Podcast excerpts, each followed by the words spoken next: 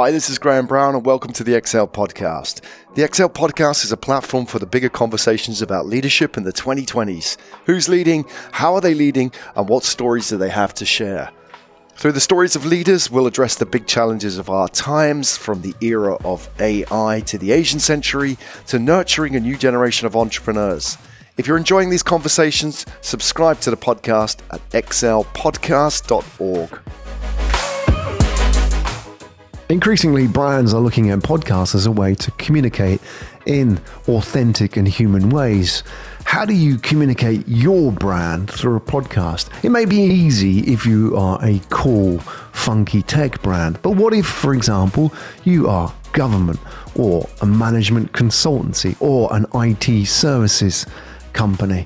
It doesn't come naturally. But the good news is there are great stories within all brands. And my next guest on the Excel podcast, Pratana Sibal, who heads up client services for Pickle & Co., who works on podcasts such as UBS, Deloitte, UTI, Investment, India, and so on. She'll share her experience on the podcast in the next 30 minutes to help you understand how you can turn all that wealth of conversations and people and content inside your brand and your organization into an engaging podcast. Stick around for Podcasting for Brands with me, Graham Brown, and my guest, Pratana Sibal. This is Graham Brown from the Excel podcast. One of the biggest issues in leadership today is telling stories, especially for corporate leaders. How do you tell stories in authentic and engaging ways? The world is changing. Obviously, traditional communications is being transformed. And on the other side of that, we're looking at a world where digital, podcast, and authenticity are the names and words of the moment. And to help us unpack all of that, I'm joined by Pratana Sibal, who is heading up all the client projects at Pickle & Co., the award-winning podcast agency. Pratana, welcome to the show. Hi, Ram. Thanks for having me. Let's talk podcasts, Pratana. Firstly, how many have you produced as a team? Yeah, as a team, um, I think we are anywhere between 1200 to 1500 in the last three years. And that is for the client projects uh, along with our own internal projects as well. So you must have seen an increase in interest in podcast as a result of the pandemic, things have changed. Obviously, people are turning towards new ways of communicating, especially in the comms and the PR area. Why are companies choosing podcasts now? What are sort of the top level messages that they're talking about or demands that they're mentioning when they're talking about podcasts? Yeah, absolutely, when the pandemic hit, especially we are based out of Singapore. So it was very early here in Singapore within January 2020 itself. And we started getting a lot of requests for uh, companies, corporates, startups, SMEs wanting to do, uh, individuals also wanting to do their own podcast. And the reasoning behind it was very simple that initially they were focusing on, uh, for relationship building, they were focusing on breakfast meetings, they were focusing on events, conferences conferences, in person meetings. Um, and all that was suddenly just gone away. So, and Zoom, honestly, or those kind of virtual meetings cannot really replace the authenticity or cannot replace that connection that you're able to build. And that is why the uh, the idea behind podcast started and all the corporates were interested in how can we uh, just amplify the voice of our leadership and get it to the right people and that is one of the reasons why everyone started. Uh, we saw a huge surge in not just in Asia, but otherwise also around the world in the number of episodes that started getting produced. Initially, the average number of episodes that a podcast was doing in a month was probably one episode per month. And now corporates were doing as many as four episodes a month during the pandemic time. So that's a huge surge of just the knowledge center and the content getting produced. Yeah, there seems to be a a very strong interest in podcasting specifically as a corporate communications play for large enterprises. I know you deal with management consultancies, investment banks, IT companies. What are they talking about? Not necessarily the most interesting subjects, I'm sure. I mean, these aren't true crime podcasts or history podcasts, mm-hmm. the kind of stuff that people are used to in the B2C space. These clients, what kind of subjects do they touch upon and where do they get the content from? Yeah, so this is a very good question because this also this question comes up a lot when a when a client a potential client reaches out to me and they're like, okay, where should we start looking out for the content? So all these uh, type of uh, clients that you mentioned, like management consultants, as an example, they do a lot of white papers and articles already, and they already have a lot of content, but that is just in within stored within the people. So now it's a matter of how can we get that knowledge and expertise of the people within their team and outside as well.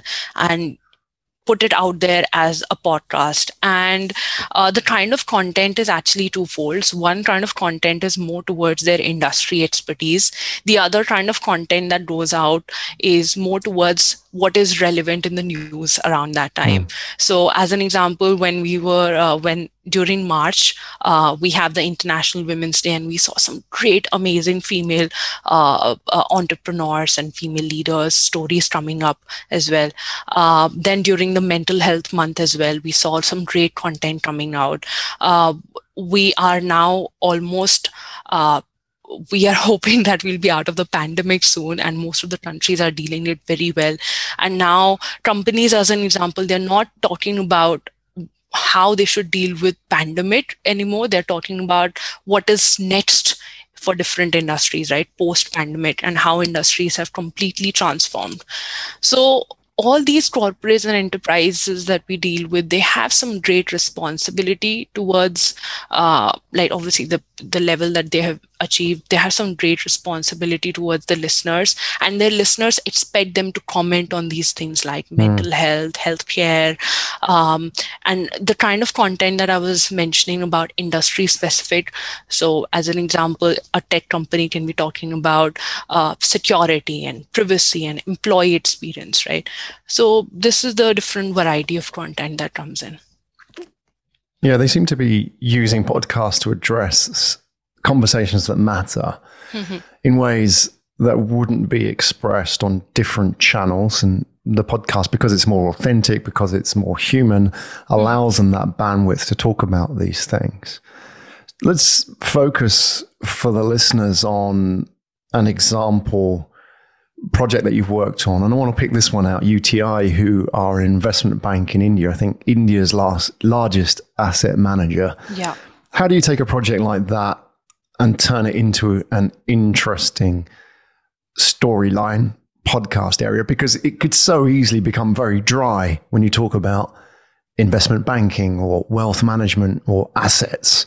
Mm-hmm. It could easily become very in the weeds of the product when they come to you and say, we want you to help us build a podcast. Firstly, what sort of stage typically are those clients at? And then also maybe you can start was walking us through the the overview of what the podcast is actually about. Yeah. So Graham, let me start with what are the different stages when the clients, potential clients come to us.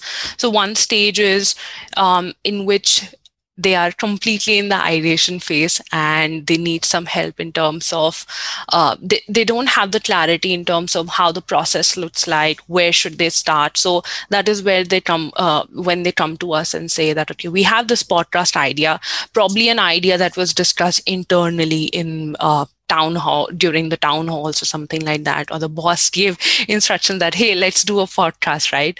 Uh, so that is one of the uh, ways. The other ways is probably uh, when they have already tested an episode uh, they have already done a poc within the company with uh, with couple of speakers and now they know that because they have the bandwidth to do it and they can do it now it's a matter of uh, how can we scale it so these are the two phases uh, phases that they come uh, to uh, to me uh, most of the time. So it's either ideation or when they want to steal their podcast after already testing and proving that you know we can do it. Uh, with UTI uh, and UTI, as you mentioned, we are talking actually about the international arm, which is very interesting way to see it. So UTI as you know, it is very, very well known in India. However, UTI International is the arm which is trying to get eyeballs of the uh, of Europe area, US area, and those regions towards India. So effectively, the the host Ben Havers that we are working with, and when he came to me, he said, I need your help and I need this podcast to sell the story of India to my clients and to my partners who are not based in India, but they want to know the story of India. I want to show why India is the next exciting investment place for them. And that is where this idea of uh, their podcast is called Inside India. It has already been launched on Spotify and Apple Podcast with first three episodes. So do check it out. Um, inside India, India is the story of modern India. It's the story of how India has transformed over years. And it is the story of uh, entrepreneurs, growth, the the young middle class, and how that is growing, and how why the global, why every why the rest of the world should be looking towards India. So that was a very, very interesting. It's literally a story that we are telling through each of the episodes for this. And how do you tell that story? Is it done as almost like a, a audiobook telling, you know, chapter by chapter, or do you get people to tell their stories, or do you have sort of analysis? It can be done many different ways.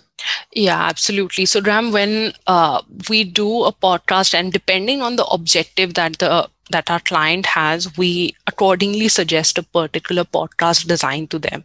So, as an example, if we take a management consultant or we take a band, that is more towards analysis, news, that is more towards, you know, focusing on data and insights.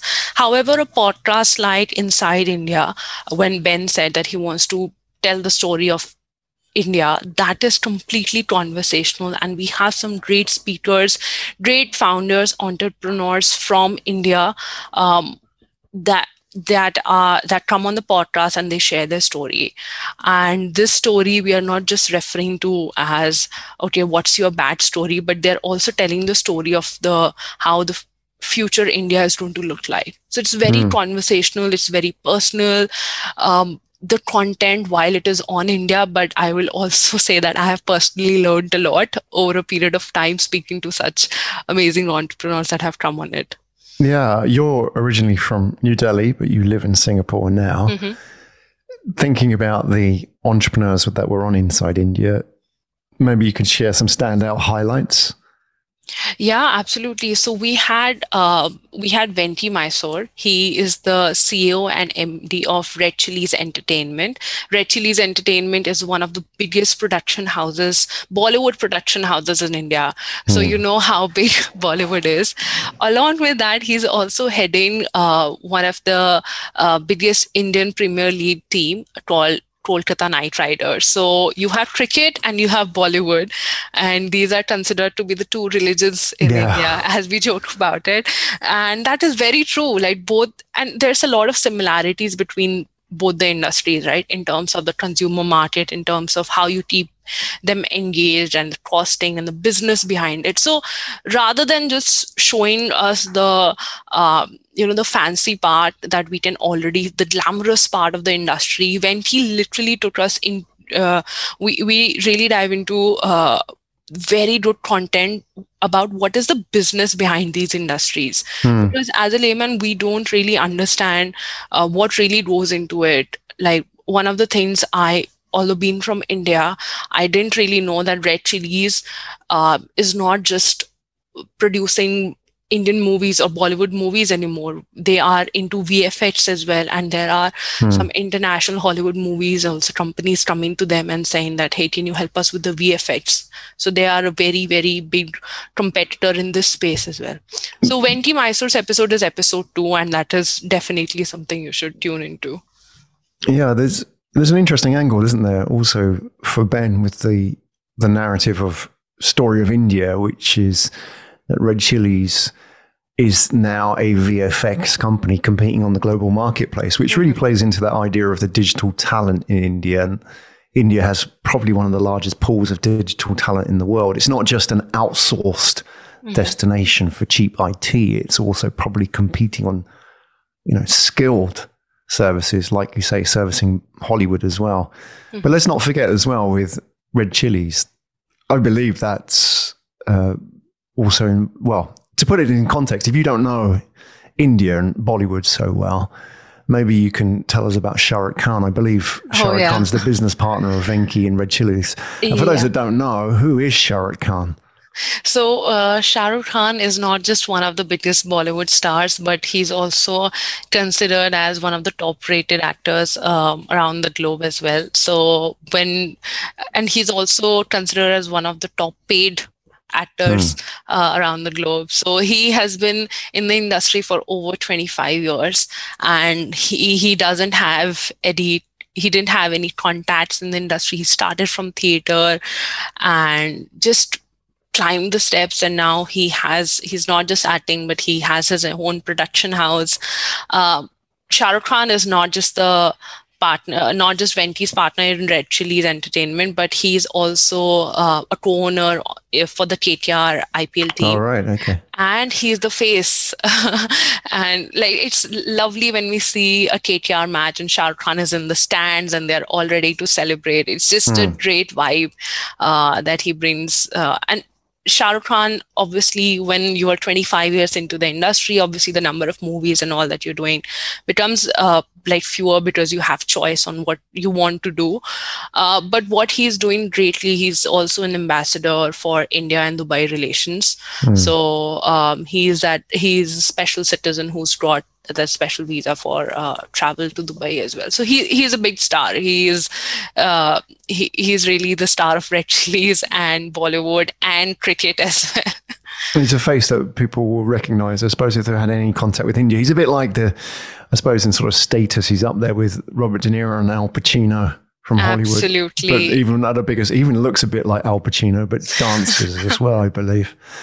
So, I mean, it's just a really interesting insight that potentially these have the uh, opportunity to go global as well. And there's a large Indian diaspora, lots of middle class around the world who are of Indian origin. And they were obviously connected to this content, cricket and Bollywood as well. Mm-hmm. But beyond cricket and Bollywood, what also does the series touch on? Because I, I think what Ben's trying to achieve with the series is not just to portray India as a destination for cheap in the same mm-hmm. way China 20 years ago was a destination for cheap manufacturing. India has been for the longest time a destination for cheap services, especially in IT. Now it's trying to position itself and reframe itself as this destination for skilled services. Mm-hmm. And you're seeing this with obviously media and the media technology side servicing uh, Hollywood. But what else is there in that series which looks at the skill level of India? What kind of sectors and services are emerging there? Yeah, so we for the third episode actually we do have Sanjeev Bikhchandani. He's the uh, founder of InfoEdge, which is one of the biggest tech companies uh, in India. So there are InfoEdge, we might not know InfoEdge that much, but the different companies that have grown out of, and all these are homegrown countries like India grown countries like Naukri.com, Jeevansathi.com, 99acres.com, all these companies, and even a very majority, very big majority share in Zomato also mm. is owned by InfoEdge. the food delivery yes, startup, right? delivery startup, and it is really, really big in India. So, uh, this this third episode really gets gets us uh, help us understand not just about the consumers, uh, the Indian consumers, their behaviors, uh, but it also helps us understand more from the entrepreneur side of it. So uh, Sanjeev started, uh, he started working on Naukri.com probably in the mid 90s.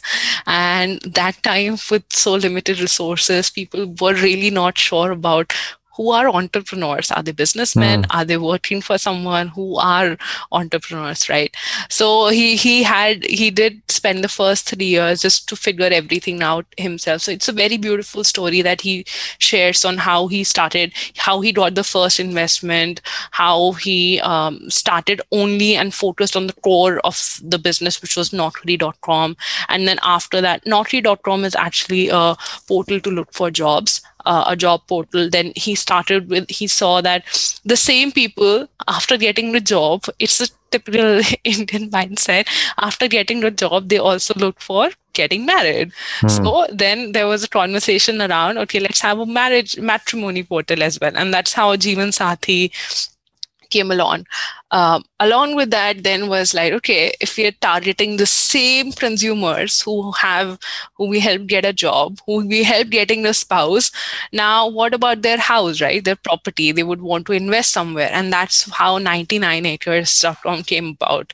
So this is um, what I really, what was really fascinating about Sanjeev's story was that he has covered the full value chain of in of an Indian consumer, and it's not like he's targeting very uh, like the top one person or two percent of the Indian consumers. He's targeting the real middle class people.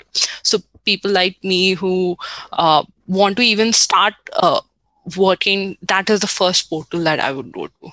Mm. Yeah, I, I feel that one of the real messages in the inside in the story of India podcast is that whilst India has this, you know, this real demographic advantage, young people plus the billions of consumers and the growing middle class, really what underlies all of this is this entrepreneurship. People like Venky, mm-hmm. you know, that they have this spirit when that's reflected very much and you see the entrepreneurs that have taken to the global stage and have emigrated from India Hmm. Obviously, you can see Google as an example, or you know, the, where the CEOs of these startups are Indian of origin, that they have that natural affinity to the tech world and entrepreneurship as well. So that really now is a question of just how big can that become domestically, mm-hmm. and you see these these stories being fermented locally, and now over time with the right resources, that provides a very interesting marketplace. So the key is to that is how do you tell that story? You know, how do you give prominence to those entrepreneurs? And really, that's the the vibe that I get from the Story of India podcast, and it's a great platform to do that in a very agile way. Mm-hmm. So, moving this along, Pratana, thinking about this from the angle of a potential client who's thinking about their podcast and getting started. So they've heard the story of India I guess now one of the challenges that they're going to face is, well, we're not that interesting type question that they may have yeah. in their head, which is, you know, well, actually, that's fine if you're talking about India, but we talk about cybersecurity or something that be a little bit more technical or drier. Mm-hmm. How do you deal with that? Because I'm sure it's easy if you've got an exciting area about cricket and Bollywood, but what if you're, you know, nuts and bolts type startup or scale up? Yeah, actually, uh, Graham, I would, in fact, what I usually tell is that while the topics or the themes are different, but what is common between all of them is the stories, the people, and the case studies that we can get out of uh, get out of a company or the people that we are speaking to. So that is probably the trust of any any podcast that we do. What we aim to do is that how we can make cybersecurity sexy for that manner, right? It's through the stories, and that's how we get speakers involved and the right thought leaders involved who are uh, who have some really good case studies, not just from Asia but around the world, uh, that people connect to because if we are giving just facts and figures that is something that people will forget after a while right but mm. what they'll remember at the end of a podcast would be that story that as example that story that Graham told us about how he um, how he came to Asia, right? Or that he did his AI degree in 1995. Mm. So those are the stories that stick with you, and that is the aim of each and every podcast episode that we do. Mm we all talk about humanizing brands now.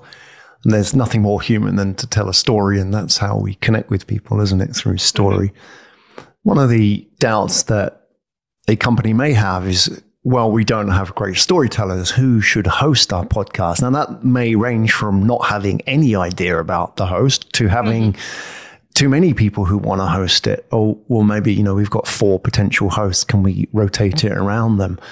How do you deal with that? Because that can also be a showstopper, can't it? Because it's a an issue which needs to be resolved before you get going.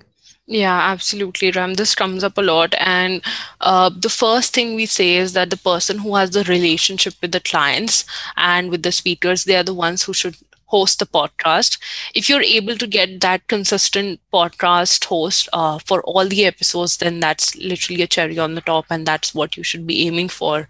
However, I do also, when we work with enterprises, we all know that, you know, work and time and all that comes in between. So we do this concept about uh, concept of rotating host as well, in which uh, let's take an example. We have three hosts. So we do episodes like ABC, ABC.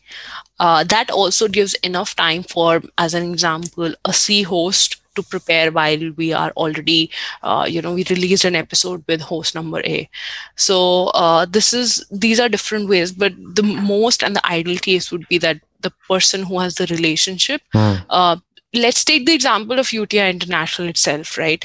And Ben is the one who is speaking to the clients. Ben is the one who is um, selling the story of India. And then it makes total sense that why he is the one who is hosting the podcast as well. Mm, absolutely. As opposed to an actor or an outsider. Yeah. Who may actually be much better at public speaking and hosting, but in the context of a podcast is much less authentic because they don't represent either the day to day issues or that relationship with the client as well.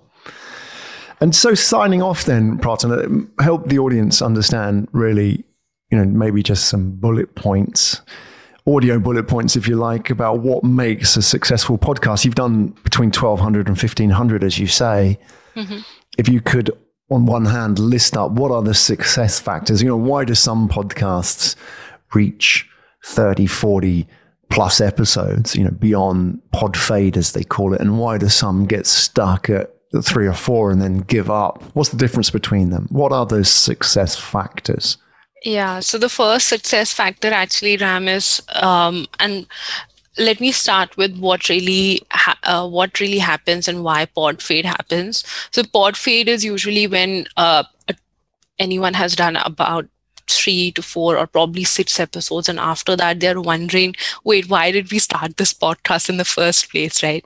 So, what this shows us that there's a misalignment in the business objectives and the podcast objectives uh, podcast then becomes just one of the things that they're doing out of other hundred things, right? So it is very essential. Like planning phase here of the podcast is probably more uh, more important when it than the production phase in the beginning, rather than worrying about the equipments and all that. In the beginning, uh, a podcast owner should be worrying more about um, how do we align, how do we make sure that the podcast is actually making a difference in our business in some form or the other. So that is probably also one of the reasons why we do a lot, uh, spend quite a bit of time in the planning phase with the alignment session and with the content mapping session. Uh, that is how, if you have that right in the first row, that is that one pager that you can give it to your marketing team, your upcoming speakers, and they are all aligned on why you want to do the podcast in the first place. Uh, probably one of the second things that probably can either be a great success factor or can be a failure as well is if it's the content itself uh, especially with the industry experts and someone speakers who are thought leaders who have been in the space for a really long time probably they think that what they want to talk about is exactly what the listeners wants to listen to as well. So there can be slight misalignment there as well. Probably listeners are not interested in topic a and they and that is exactly what the company has been talking about all this while. So that's where the engagement they might get a lot of audience but the engagement level will drop in that case so it is very necessary to also listen to your listeners in terms of what kind of topics they're interested in, themes and keywords they're interested in, and accordingly plan your season one and season two as an example. Uh, probably one of the last thing that I leave out. Uh, leave for everyone uh, a thought would be the consistency in publishing so it doesn't matter whether you agree uh, on doing one episode per month, two episodes per month, or even four episodes per month, right? Till the time you are consistently consist- consistently publishing the episodes uh, that is what will uh, get your listeners in a habit they'll wait for your episode for the next month right so consistency in publishing we don't really give a lot of weightage probably when we are starting on the podcast but if you're in the phase of like after the proof of concept if you're in the phase of scaling the podcast and you want to grow your audience uh, you have to make sure that you're consistently publishing out the episodes Prathana, thank you for sharing your wisdom and insights today on podcasting for brands. Where do we find out more about you and your work? Uh, great. So, Ram, uh, all the listeners, if you have any idea, if you want to just have an initial chat about podcast as well, you can reach out to me on LinkedIn. Uh, on I am uh, by the name of Prathana Sibal, and probably we can put the link in the description as well. Or directly, you can reach out to us via our website, which is pittal.com P-I-T-T-A-L dot com. Awesome. It's a wrap. You've been listening to the Excel podcast with me, Graham Brown. To subscribe and discover more conversations, go to www.excelpodcast.org.